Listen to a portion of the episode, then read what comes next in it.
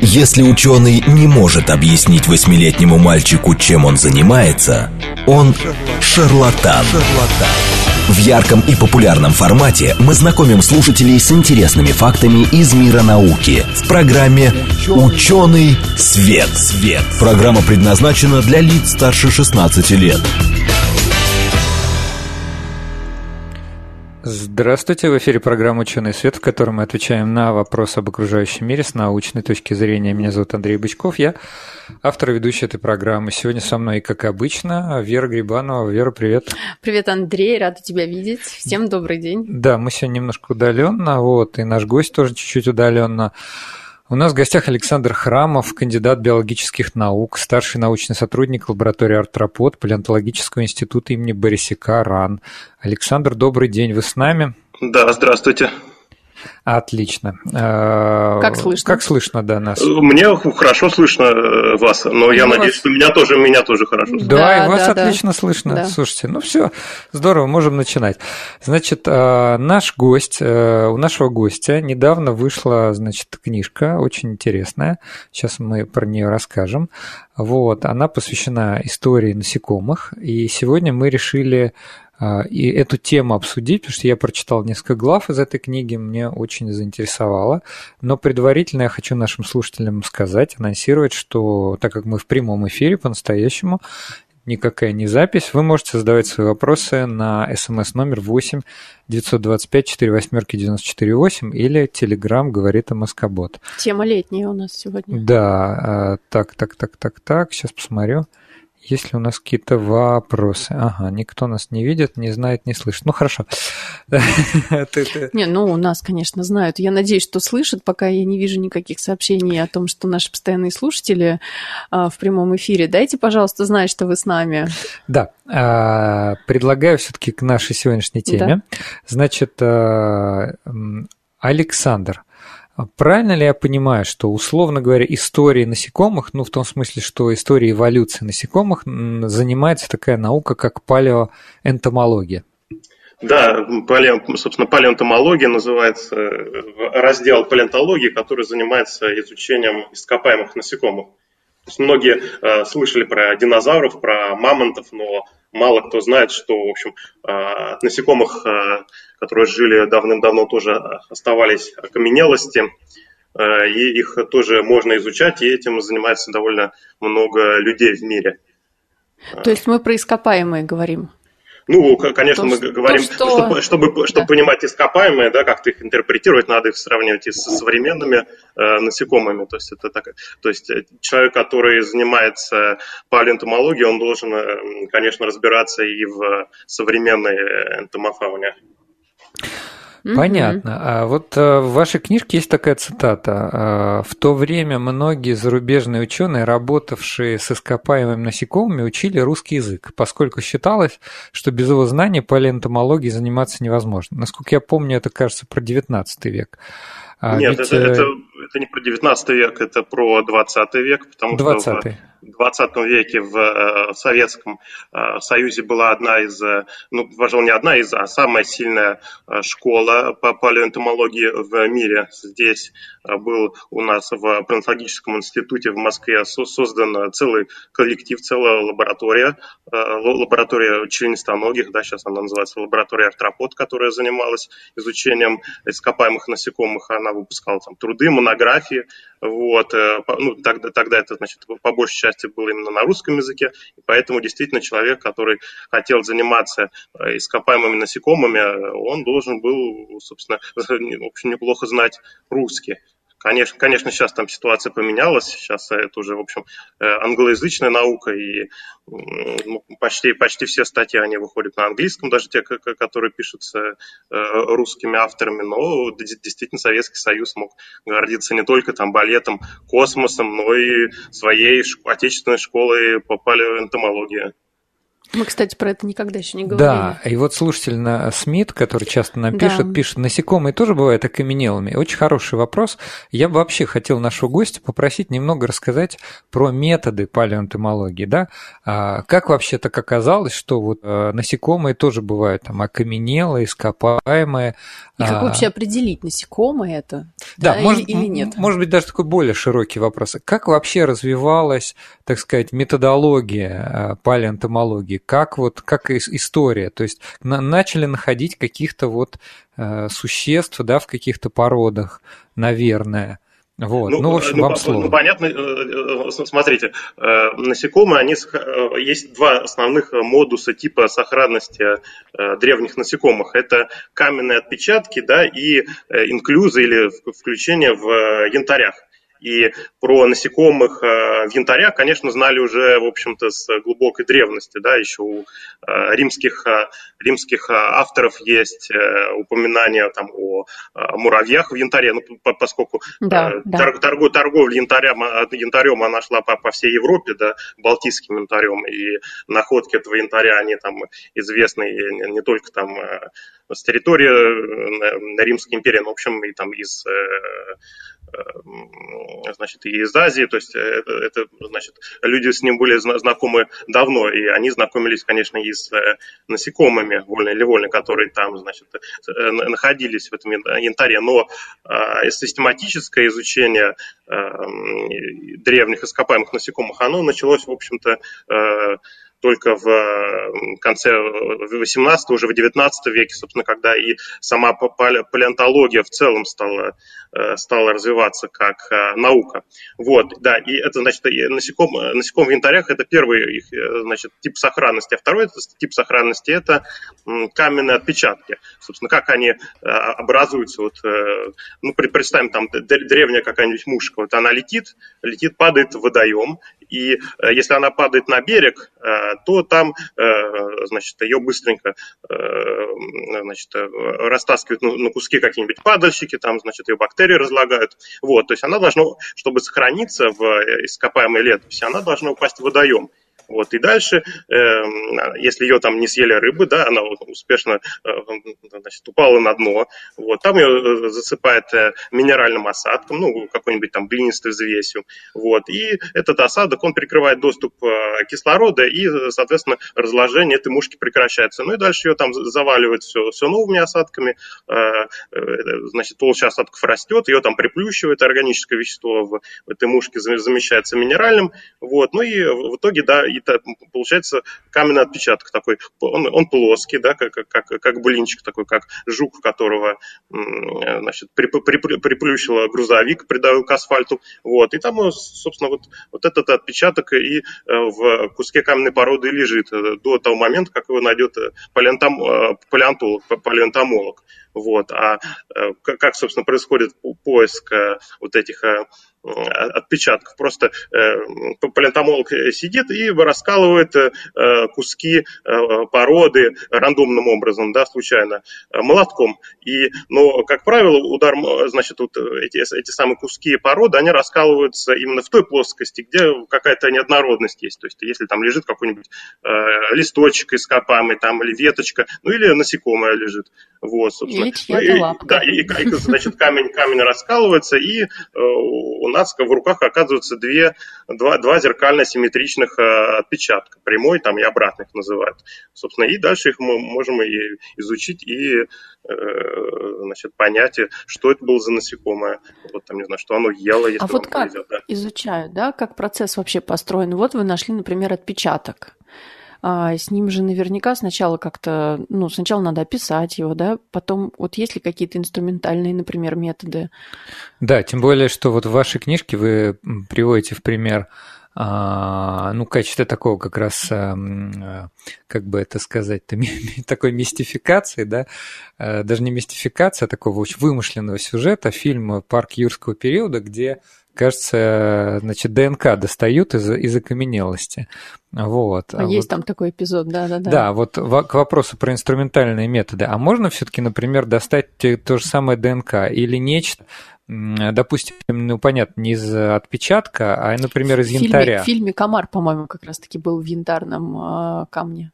Да, да, да там, там были комары в янтаре фигурировали. Ну так вот, если мы говорим, опять же, о вот этих двух разных типах сохранности насекомых, да, то есть там применяются, в общем-то, разные методы для их изучения. Э, обычный каменный отпечаток, ну там, в принципе, с ним все просто. Его фотографируют, э, и, и дальше, ну, так сказать, э, ну, открываем Photoshop, грубо говоря, ставим фотографию этого насекомого, вот, и прорисовываем его, и параллельно там разбираемся в деталях жилкования, в строении тела, вот, сравниваем с э, другими насекомыми, определяем его систематическую принадлежность, ну и дальше как бы вот, э, понимаем, собственно, а какие насекомые, например, встречаются именно вот в этом местонахождении, да, и что, что, о, чем, о чем может э, состав, например, их рассказать там, о, э, климате или там, о возрасте да, этих слоев, потому что не всегда э, слои с насекомыми удается датировать такими Эм, используя значит, стандартные э, методы стратиграфии. Вот. А янтарные, э, янтарные насекомые, там, конечно, э, с ним работают по-другому, да, там, смотрите, вы, вы находите кусок, кусок, где там, как вам кажется, есть, значит, внутри какой-то инклюз, там, насекомое, да, но чтобы хорошо рассмотреть этот инклюз, надо янтарь, во-первых, значит, отшлифовать, да, потому что чаще всего у вот этих кусков янтаря такая там грубая широковатая поверхность, и, в общем-то, сквозь нее мало что видно. Вот, надо шлифовать, желательно э, снять максимум Э, максимум вот ископаемой смолы, да, и э, чтобы при, приблизиться на максимальное расстояние к самому инклюзу, чтобы лучше было какие-то э, микро э, детали, да, его морфологии, вот, и э, опять же дальше как бы, фотографируем, рисуем, вот, но если говорить о там о поисках э, ДНК и всем прочем, вот, э, то э, есть, в принципе, и деструктивные такие методы исследования, да, когда мы берем вот этот самый инклюз, мы его, например, распиливаем на э, множество мелких э, слоев, и дальше смотрим эти, например, слои под микроскопом. И таким образом, в принципе, были, например, найдены кишечные симбионты, которые живут в термитах. Вот. Так удалось у некоторых насекомых из балтийского янтаря разглядеть отдельные мышечные э, волокна, даже там ядра и митохондрии в клетках. Вот. И таким же образом, значит, когда распиливали да, эм, этих самых янтарных насекомых и брали из них э, значит, вот фрагменты вещества, э, там пытались найти э, э, значит, какие-то нуклеотидные последовательности, да, фрагменты ДНК. И были в 90-е годы это была очень такая популярная тема, ну, потому что вот вышел вот этот фильм, да, «Парк юрского периода», вот, и было много публикаций, посвященных вот именно янтарным насекомым и возможности того, что там сохраняется ДНК.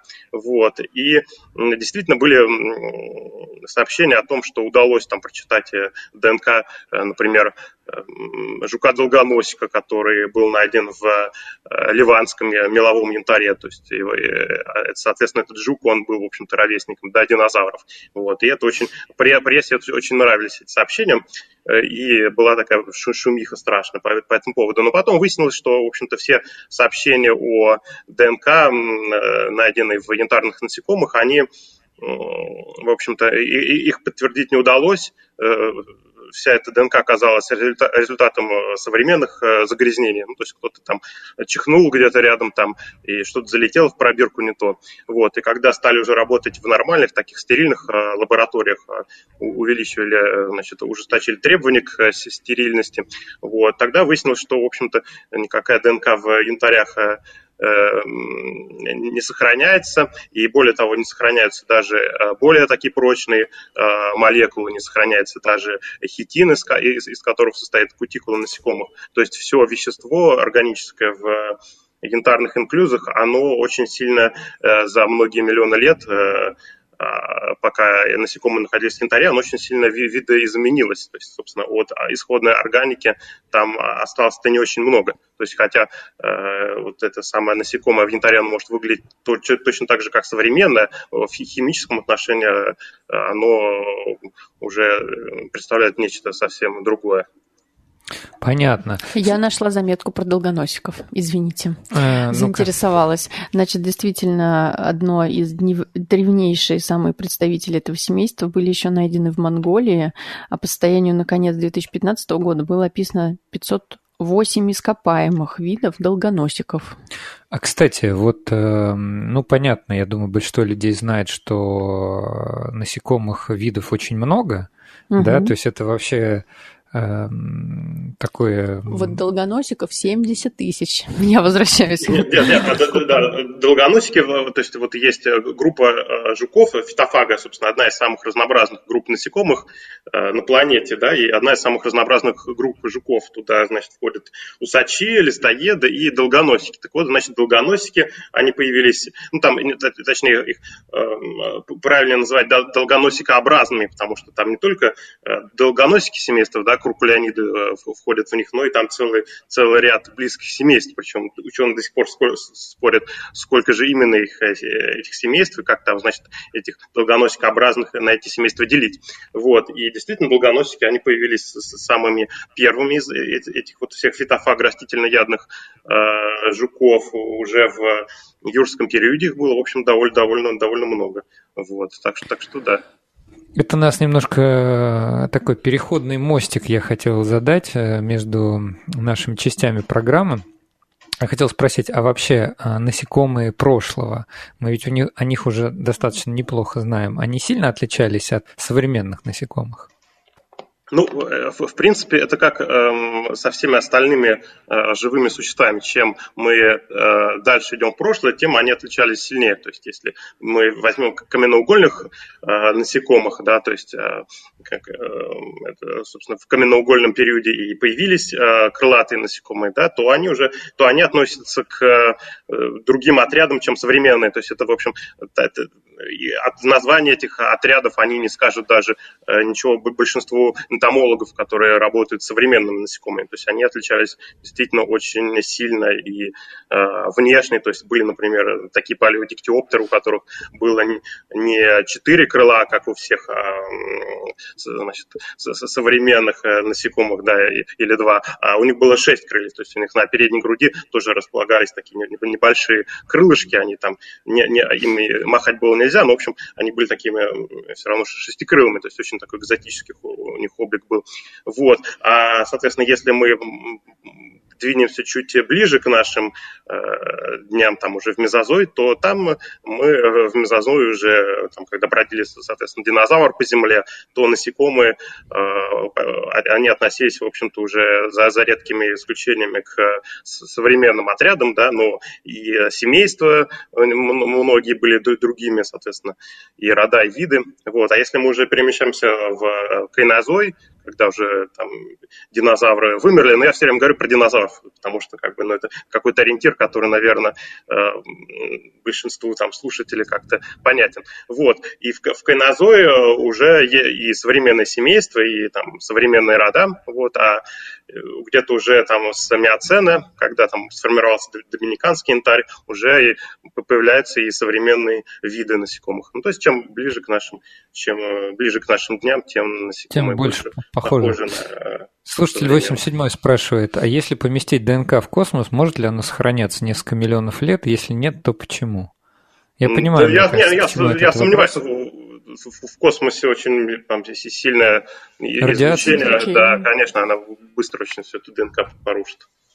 Да, мне кажется, что ДНК это просто органическая молекула, а в космосе очень агрессивные ионизирующие излучения, они достаточно быстро.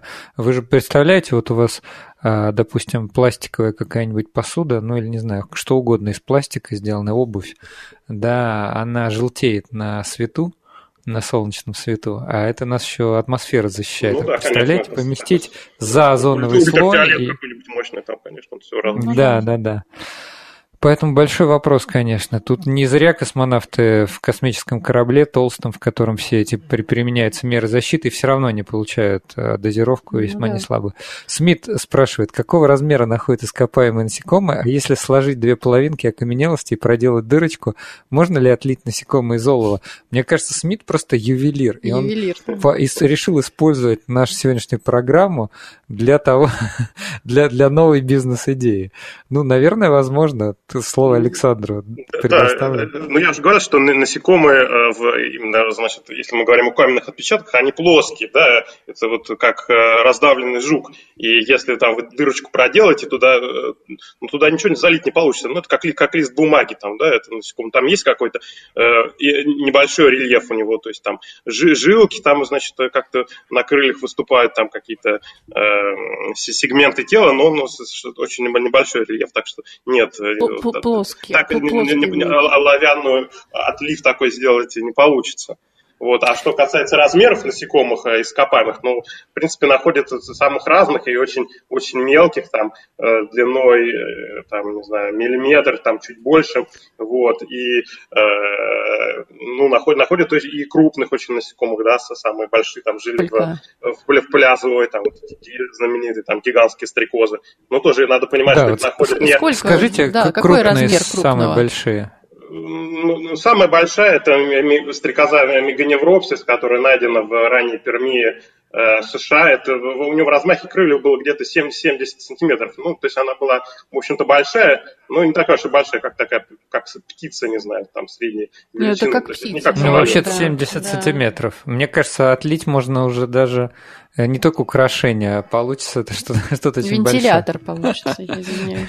Вот, но тоже, тоже надо понимать, что этих стрекоз находили не целиком, да, то есть, а, а тут только фрагмент их крыльев и, и, и, то, и то не полный. То есть не, не, не то, что там есть какая-то огромная каменная плита, на которой, соответственно, лежит, на которой можно увидеть отпечаток целиком вот этой стрекозы. Нет, находили только фрагменты крыльев. И размер, он э, э, вычислен ну, некоторым образом приблизительно. Да? То есть мы берем там половину крыла, и, ну и дальше как бы считаем, э, каким могло быть э, целое крыло, да, и каким мог быть размах крыльев этого, этого насекомого. Хорошо. Э, я тогда... У нас э, две с половиной минуты остается до перерыва на новости. Вот, я хотел немножко, так сказать, заглянуть вперед, о чем мы будем говорить дальше. Дело в том, что вот э, в книге Александра есть несколько интересных сюжетов, которые имеют прямое отношение к нашей современной жизни. Я бы даже сказал, к истории, к истории человечества. Вот. А они связаны с Африкой, и с э, Европой, да. Ну, например, по его словам, э, э, вот малярийные комары сыграли свою роль в присоединении Шотландии, да, к Великобритании. Или, например, значит, мы, наше оволоснение отличается от других приматов, то есть у нас на теле в основном нет таких волос, как, например, у шимпанзе или у горилл, или у наших древних там каких-то предков. Вот. Э, и благодаря тоже кровососущим насекомым, я думаю, что мы обязательно об этом сюжете поговорим во второй половинке после, после новостей. Вот, значит, э, хочу для наших слушателей напомнить, что у нас сегодня в гостях Александр Храмов, кандидат биологических наук, старший научный сотрудник лаборатории Артропод Палеонтологического института имени Борисика Российской академии наук. А мы в прямом эфире, у нас э, работает смс номер 8 925 48 948 или Telegram говорит о Москобот. Так что не стесняйтесь, э, присылайте вопросы. Вот Ирена, например, написала в начале насекомое и поставила палец вверх. Но это, наверное, значит, что тема... Круто. Да, да круто. Ну, конечно, насекомые это здорово. Не, ну слушайте, на самом деле насекомые это очень-очень интересно. Вот у нас пока 40 секунд, я так вот спрошу. Есть вроде такая история, что вот Поправьте меня, Александр, что вроде насекомые это чуть ли не вообще самые популярные, ну, в смысле, в, в количестве видов существа на Земле. То есть ну, самые вот разнообразные, да, конечно. Самые разнообразные. Там известно больше, больше миллиона видов, а считается, что э, их э, не, неизвестных видов насекомых в несколько раз больше. То есть, еще, наверное, каждую неделю миллионов. Ну, как минимум, открывают. там 3-4 миллиона еще неоткрытых насекомых, неоткрытых видов насекомых точно есть. Да, представляете себе. А продолжим этот интересный разговор после перерыва на новости. Да. Оставайтесь с нами. Да. В ярком и популярном формате мы знакомим слушателей с интересными фактами из мира науки в программе «Ученый свет». свет. Здравствуйте, в эфире программа «Ученый свет», в которой мы отвечаем на вопросы об окружающем мире с научной точки зрения. Меня зовут Андрей Бычков, я автор и ведущий этой программы. Сегодня со мной Вера Грибанова в студии нашей В нашей мини-студии. мини-студии. Привет, Андрей, всем добрый день. Хорошего да. дня всем. А, да, а, мы сегодня в прямом эфире. Э, у нас в гостях Александр Храмов, э, кандидат биологических наук, старший научный сотрудник лаборатории артропод Палеонтологического института имени Борисюка Российской академии наук. Александр, здравствуйте еще здравствуйте, раз. Здравствуйте, Александр. Да, еще раз, всем привет.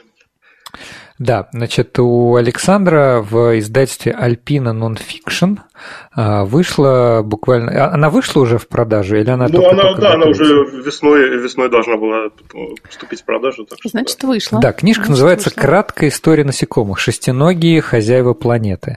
А, хозяева да, планеты. Да, я почитал, мне очень, мне очень было интересно а, правда, вот, поэтому, в принципе, книжку советом, ну, просто вроде кажется, я, я даже сам, когда я впервые открыл, думаю, ну, а, история насекомых, я вроде химик, не биолог, но это на самом деле оказалось не какая-то сухая научная работа, а это очень такая... Ну, я старался а... писать не только историю насекомых, да, но и, и там писать и о людях, которые, на которых как бы изучали этих самых ископаемых насекомых, и о людях на, на, в целом, да, о человечестве человеческой популяции, как на нее тоже влияли в эволюционном отношении насекомые э, соседство с ними, ну и не только о людях. Да, там, то, то есть там просто организмов. читаешь на одном, на одном дыхании. Насекомые, просто... они вплетаются в такой в эволюционную... Исторический роман. Да, такую, да, эволюционную историю. Все, все планеты, да, все биоты. Я вот хотел как раз обсудить несколько, несколько сюжетов из вашей книги.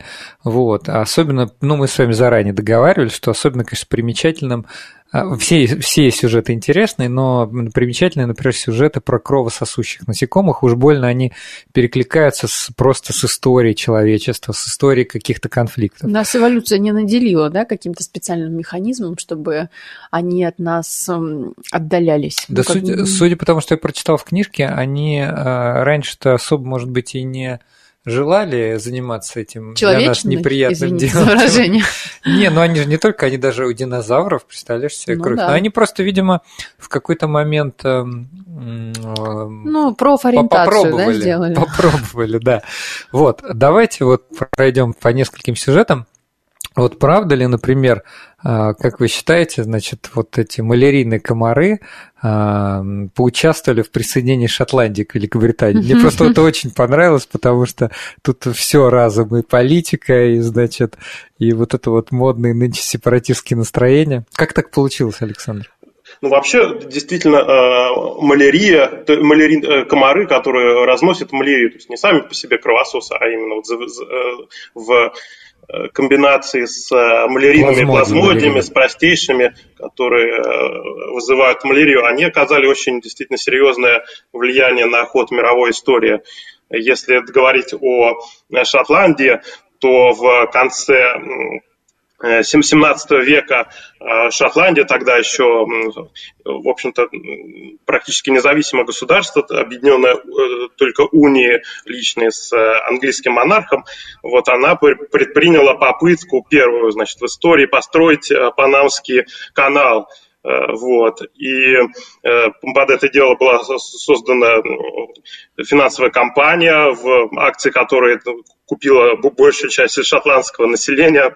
Вот, и туда, э, значит, в Панаму отправили э, поселенцев, которые должны были строить сначала не канал, сначала дорогу сквозь, э, через Панамский перешейк, ну, соответственно, чтобы там соединить Атлантический и Тихий океаны, да, и чтобы это все стало важным таким торговым путем. Вот. Ну, а потом уже предполагалось построить и прорыть канал. Вот. Ну, соответственно, первая группа поселенцев они быстро, значит, там было несколько сотен человек, вот, но от них осталось там процентов 10, потому что все, все умерли от э, малярии и от э, желтой лихорадки, которую разносят э, комары.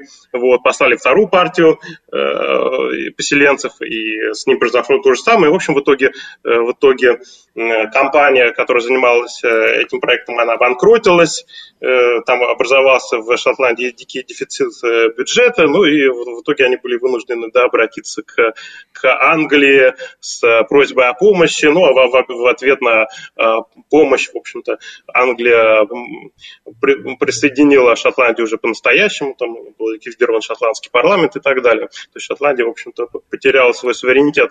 Но это только одна из многих историй, связанных именно с малярийными э, с малярией, малярийными комарами и вообще, значит, вот, с кровососами, их влиянием на, человеческое, на, э, на развитие человеческой цивилизации, да, потому что, например, если мы посмотрим, как в Африке шла, э, продвигалась колонизация европейская, то там тоже, значит, европейцы, они селились, э, селились по берегам африканского континента, но вглубь они просто не могли проникнуть, потому что там была не только малярия, там были еще и сонная болезнь, которую разносят мухи цицену. То есть как бы э, кровососы, они вот так вот стояли на страже этого континента и туда внутрь европейцев долгое время не пускали. Но потом, когда, соответственно, было, были запретены лекарства на основе хинина эффективные против малярии, тогда, собственно, это уже там был середина 19 века, тогда и начался, начался виток к колонизации Африки тогда, собственно, и произошел раздел Африки между основными там, европейскими державами. До этого это произошло бы гораздо раньше, если бы вот не, не малярия. То есть давайте даже такой вот подведем черту, подытожим, что, значит, э, насколько я понимаю, э, те народы, которые жили исторически в зоне где была малярия, где, где как комары разносили этого самого малярийного плазмодия, это возбудитель малярии, mm-hmm. там благодаря просто мутациям, да, в да, там у, да, да, у африканского, у коренного значит, э, населения, ну, не только африканского на самом деле, но и там у некоторых азиатских народов, которые живут в, в областях, где распространена малярия, у них есть там определенные Э, определенного рода мутации, которые помогают им легче ее переносить. Но самое известное это серповидно-клеточная анемия, там есть еще набор других мутаций. Вот. А у европейцев, у, там, у англичан каких-нибудь, у, у них э, ничего такого не было, соответственно, и они эту малярию переносили очень плохо. И, кстати говоря, у таких вот мутаций не было и у коренного американского населения. Южноамериканского, да, да. Южной Америки, да, и, ну, собственно, у североамериканских индейцев тоже, из чего, собственно, э, был сделан вывод, что малярию, малярийных комаров туда завезли европейцы, потому что э, от малярии э, в Америке и страдали. сами же пострадали. Да, ну сами же, да, сами же потом и европейцы пострадали, ну заодно это тоже как бы лишний значит, вклад внесло в уничтожение коренных народов. То есть, ну, то есть, да, ну, это, смотрите. в принципе, довольно, это можно представить, то есть э, везли какие-то э, какие-то бочки, да, или просто где-то там на корабле стояла вода, там были, э, значит, личинки комарины, в общем, ну, да, вот такой завоз произошел и да, причем да. Действительно, действительно эти комары, а, а, их личинки, они могут развиваться в таких уже антропоморфиз... А, антроп... антропогенных условиях. То есть мне у нас была передача про паразитарные болезни, и вот медик, который, так сказать, много лет занимается исследованием врач. тропических, врач, да, врач. Который, который занимается исследованием тропических заболеваний, он э, рассказал, что вот, э, допустим, старые покрышки автомобильные, которые где-то хранятся, их заливают водой, и вот даже там развиваются ну, эти да, самые... Ну, ну, это разные виды, рода комаров, они у них там разные требования к развитию. У каких-то действительно требования минимальные, они могут там просто в, в подвале где-нибудь протекла там труба, вот они уже в этой луже уже расплодились, а некоторым нужны все-таки более открытые пространства. Да, и, соответственно, завоз малярии, он был еще связан в, в Новый Свет, он был связан с работой наркоторговлей, то есть, собственно, ну, везли каких-то чернокожих невольников, да, а у них там в крови был этот самый малярийный плазмодий, возбудитель малярии, потом их там кусали комары. Кусали, и, да, и все это разносилось. Да, все, все это уже там перекинулось уже в, Мы... в Америку. Помнишь, Андрей, мы делали тоже передачу с Варварой Мироновой, да. и она там как раз рассказывала вот про такой кейс, когда э, в Калужскую, по-моему, область э, был э, привезен как раз вот э, малярийный, да, вот этот, э, вот ну, бактерия. наверное, да, это не бактерия, это, по-моему, простейшая. Да, простейшая, да. Да, и вот как раз она была привезена вместе с людьми из то ли из Туркменистана, вот она говорила, которые да, приехали Совет... туда работать. В Советском Союзе тоже были вспышки малярии, угу. причем в довольно северных широтах, таких довольно неожиданных. Но сейчас есть лекарства, есть э, препараты на основе, на основе хинина, малярия. Ну, в общем, хотя малярия тоже бывает разная, бывает тропическая, какая-то нетропическая. Александр еще упомянул сонную болезнь. И оказывается, она тоже повлияла значит, на историю человечества. Расскажите нам про этот сюжет подробнее. Да, соответственно, я уже сказал, что сон, сонную болезнь в Африке разносит муха э, ЦЦ. Вот, и... А что такое вообще сонная болезнь? Напомните нам. Э, сонная болезнь это, э, значит, это ее возбудителями служат трипаносомы, то есть тоже такие паразитические простейшие. Вот. И от нее страдают и люди, но главным образом от нее страдает крупный рогатый скот, потому что э, скот был домашним в, на просторах Евразии, вот. А в Африку он тоже попал относительно недавно. То есть вот лошади там, всякие коровы.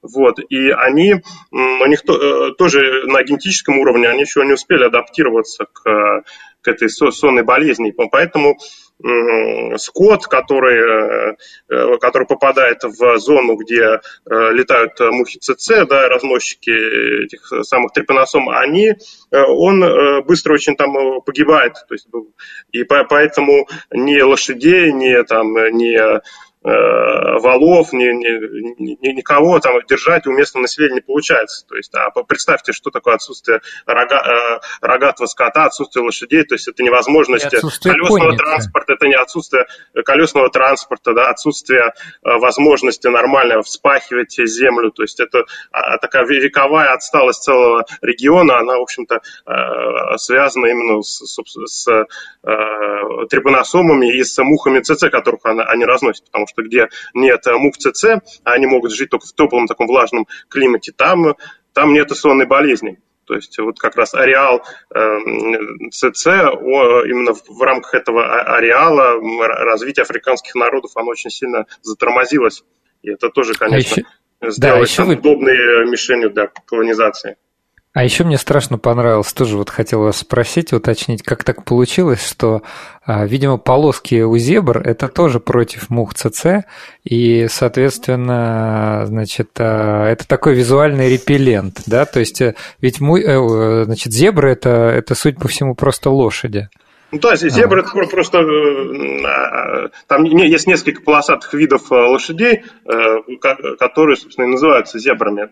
И долгое время считалось, что вот такая вот характерная окраска, да, их чуть черно-белая, она является такой, такой формой камуфляжа, который позволяет там визуально дробить их силуэты, да, и делает их менее, менее как-то заметными, что ли, для хищников. Вот. Но потом посмотрели, что ареал распространения зебр, да, ну, то есть вот этих самых полосатых лошадей, он, он коррелирует не Э, главным образом не с распространением каких-то крупных хищников, а с э, мухой ЦЦ там, и с активностью, и с повышенной активностью слепней. Вот. А. Э, кровососущие э, мухи, они по каким-то неизвестным причинам, они не любят полосатой поверхности. То есть они хорошо садятся, ну это просто известно из лабораторных э, да, экспериментов, что они хорошо садятся там на белые поверхности, ну еще лучше там на какие-нибудь монотонные темные, вот, а полосатых они избегают. И, соответственно, вот эта вот полосатая краска могла понадобиться зебрам для для избегания, для того, чтобы ну, как-то становиться значит, меньше привлекать внимание именно ЦЦ, слепней. Вот. Ну, то есть, да. не знаю, практи, какой отсюда практический вывод может следовать, что если вы куда-то едете, где много всяких слепней летает, надевайте на себя Просто футболку, полосочку. футболку, платье в полосочку, да, и будет вам счастье. Очень я, удобно, в тюремной. Про, зебру. про, про, проверьте, да.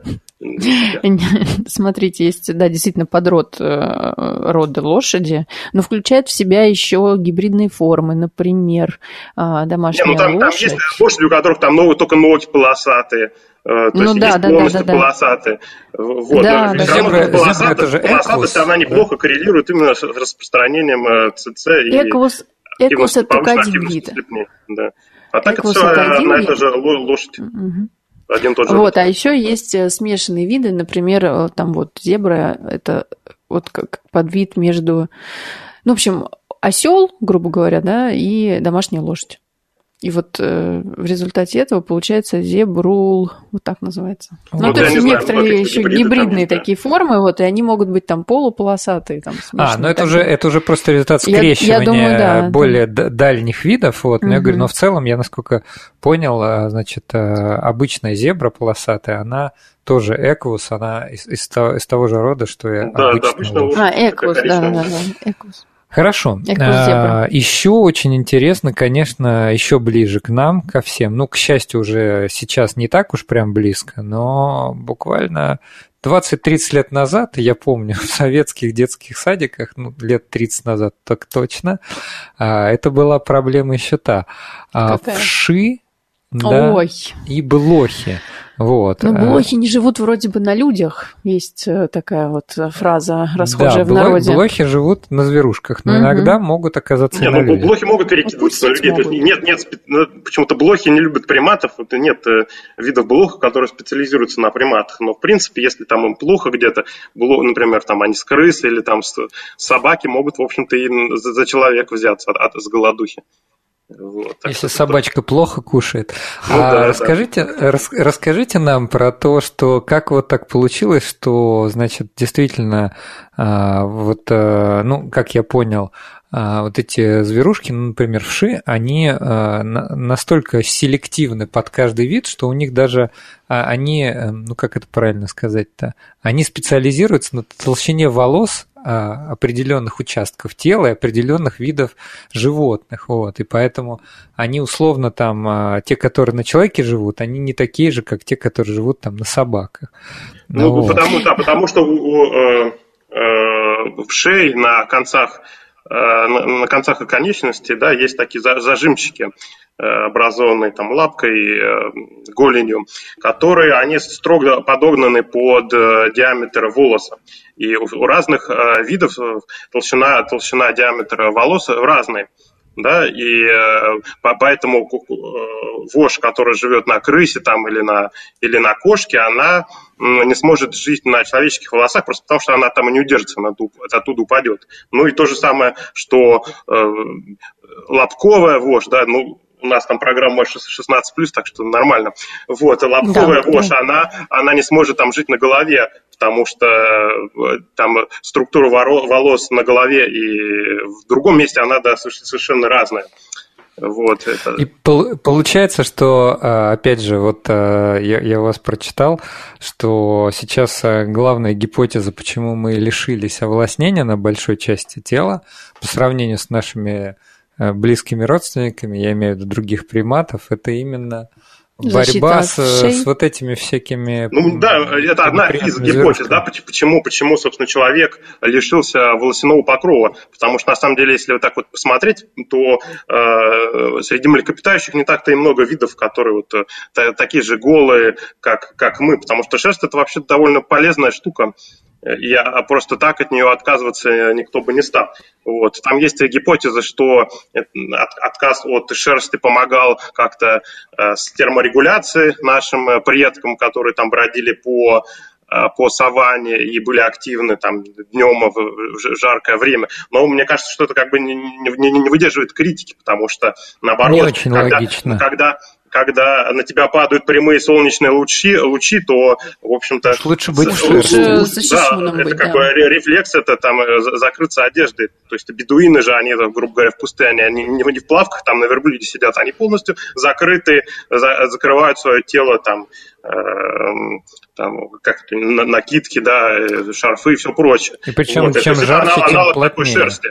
То есть на самом деле да. шерсть, она наоборот против яркого солнечного света, это полезная штука. Ну и плюс в, на открытых просторах саванны там днем жарко, а ночью наоборот холодно. То есть опять без, без шерсти плохо, в общем-то, и, и ночью. Э, и, э, соответственно, поэтому появилась, да, вторая гипотеза, которая объясняет э, потерю волос нашими предками именно именно необходимостью да, бороться с паразитами, потому что действительно нам, современным людям, сложно представить, что вши, они раньше, еще там сто лет назад, они являлись очень важной такой частью повседневной жизни. И Э, знаете, есть такая картина Верещагина у дверей мечети. Вот, и там э, изображены два, э, два таких оборванных дервиша, которые стоят у этих ворот, и там что-то, значит, напряженно копаются там в одежде. Вот. И сам Верещагин писал по поводу этой картины, что дервиши, они занимаются вот на этой картине тем же самым, чем там занимаются большую часть своего времени и богатые, и бедные, и среднеазиаты. Вот, и мне, а, и была несколько лет назад выставка Верещагина в, э, на Крымском валу, и там мне э, позабавил сопроводительный комментарий, э, значит, к этой картине. Организаторы выставки там написали, что, ну, знаете, это дервиши, они что, штопают одежду у себя на, значит, не снимая ее с себя. Вот, ну, как они штопают, да, без нитки, без иголки. Я, была на этой выставке тоже, да. Да, то есть понятное дело, что они просто просто-напросто э, в шесть себя собирают и э, вот эта вот э, картина э, с этим сюжетом, э, когда люди там вычесывают у себя в шее, э, там э, девушки крестьянские там гребешком вычесывают в шее, там когда э, мать там ищет там в шею дочки, это все там с, с такие стандартные сюжеты э, живописи там голландской, в общем, нашей русской. То есть это была вот такая повседневная проблема, и люди тратили очень много времени на сбор, э, на, на то, чтобы убрать себя вот этих самых паразитов. И если мы посмотрим на человекообразных обезьян, то тоже они, значит, постоянно, вот одна сидит шимпанзе рядом с другой, они друг другу себя в шерсти копаются, там, копался, покопался, себе что-то в рот отправил. Это что такое? Это в шее они себя собирают. И есть исследование, что чем больше э, размер группы, да, тем больше э, приматы в этой группе, они тратят время на груминг, да, то есть на такое взаимное, э, взаимное обыскивание. То есть, понятное дело, что это служит и для социализации, то есть ты у меня сегодня что-то поискал в шерсти, завтра я у тебя, значит, мы как бы друзья с тобой, да, но при этом это чисто такая практическая вещь, чтобы э, не допустить того, чтобы эти вши, они размножились э, э, без меры, да, а теперь подумаем, какое огромное, да, преимущество должен был, должна была получить гоминида, которая вот лишилась шерсти на большей части своего тела. То есть она, это самое сэкономленное время на, на поиск вши, она могла посвятить не знаю, там, поиску пропитания, какого-нибудь буйвола там завалить. То есть это сразу много преимуществ. Ну и плюс там вши, там клещи, другие кровососы, они разносят, разносят всякие э, неприятные там вирусные, бактериальные заболевания, да, тиф это самая известная вещь, но там есть и, и другие. Соответственно, это, в общем, было э, большое адаптивное преимущество отсутствия шерсти. Так что, Я да, в общем, поскольку мы, мы, мы голые, мы голые обезьяны, mm-hmm. мы этим обязаны именно, именно в шам. Я придумала третью гипотезу, экономическую. Барбершопы дорожают, понимаете? А у меня, кстати, возникло возражение, что на самом деле мы же все-таки уже достаточно давно на большей части тела, ну так условно голые, да, то есть там микроскопические волосы, которые не, не, не конечно, к ним сложно прикрепиться. прикрепиться, да. Но все-таки, видите, вши заводились до недавнего времени. Я так понимаю, что победили их уже благодаря использованию, ну, во-первых, благодаря гигиене, которая возможна в современном мире, а во-вторых, наверное, использованию специализированных средств косметических. Ну, разумеется, даже если у нас было немного шерсти, то есть э, победить шею все равно было очень сложно. А представляете, мы бы все были покрыты шерстью, мы бы постоянно сидели друг друга этих шеи вычесывали. Что, да, ужас. Вот она, вот семейная модель. Чем занимались люди до, значит, до э, появления интернета. Хорошо, э, хочу поблагодарить Александра, потому что у нас время, к сожалению, закончилось. Вот, мне кажется, что... Тянет на вторую передачу, мы на все вопросы не успели ответить. Да. Здесь очень много. Мне, мне, мне очень понравились э, вот эти сюжеты, потому что мне это кажется, это гораздо шире, чем просто история Э, насекомых, да, это касается вообще нас всех. Хочу поблагодарить нашего гостя. У нас в гостях был Александр Храмов, кандидат биологических наук, старший научный сотрудник лаборатории Артрапод Палеонтологического института имени Бориса Каран. Спасибо, Александр, и всем, всем до следующей субботы. Спасибо, спасибо за приглашение. До свидания. Спасибо. До свидания.